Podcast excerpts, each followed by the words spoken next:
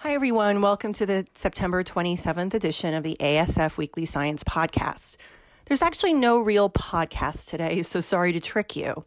This is the one year anniversary of the tragic and preventable death of autism mother and advocate Feda Almaliti and her son Muhammad in a house fire. As a result of this event, though, family and friends have set up a website called September26.org. This will be a resource of materials, and some are already there, to remind autism families how to be safe, how to prepare for an emergency, what to do, and what you need to do to make sure you and your family are safe. It's about preparation and response.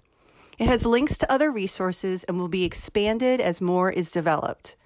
For example, there's an initiative in New Jersey to help train first responders on how to help families with ASD in an emergency because they do need special care.